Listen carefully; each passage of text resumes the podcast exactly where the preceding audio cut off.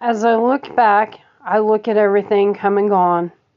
I also look back in my life and see everything that's come and gone. As I reflect on everything, I see what could be my future. So, I have relapsed. I have failed.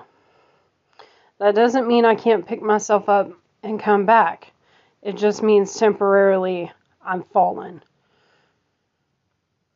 And every time I fall, I fall a little deeper. And as I look back of the times I've fallen, it doesn't look very good.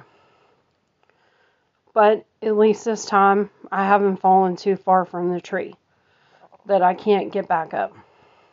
Thank you.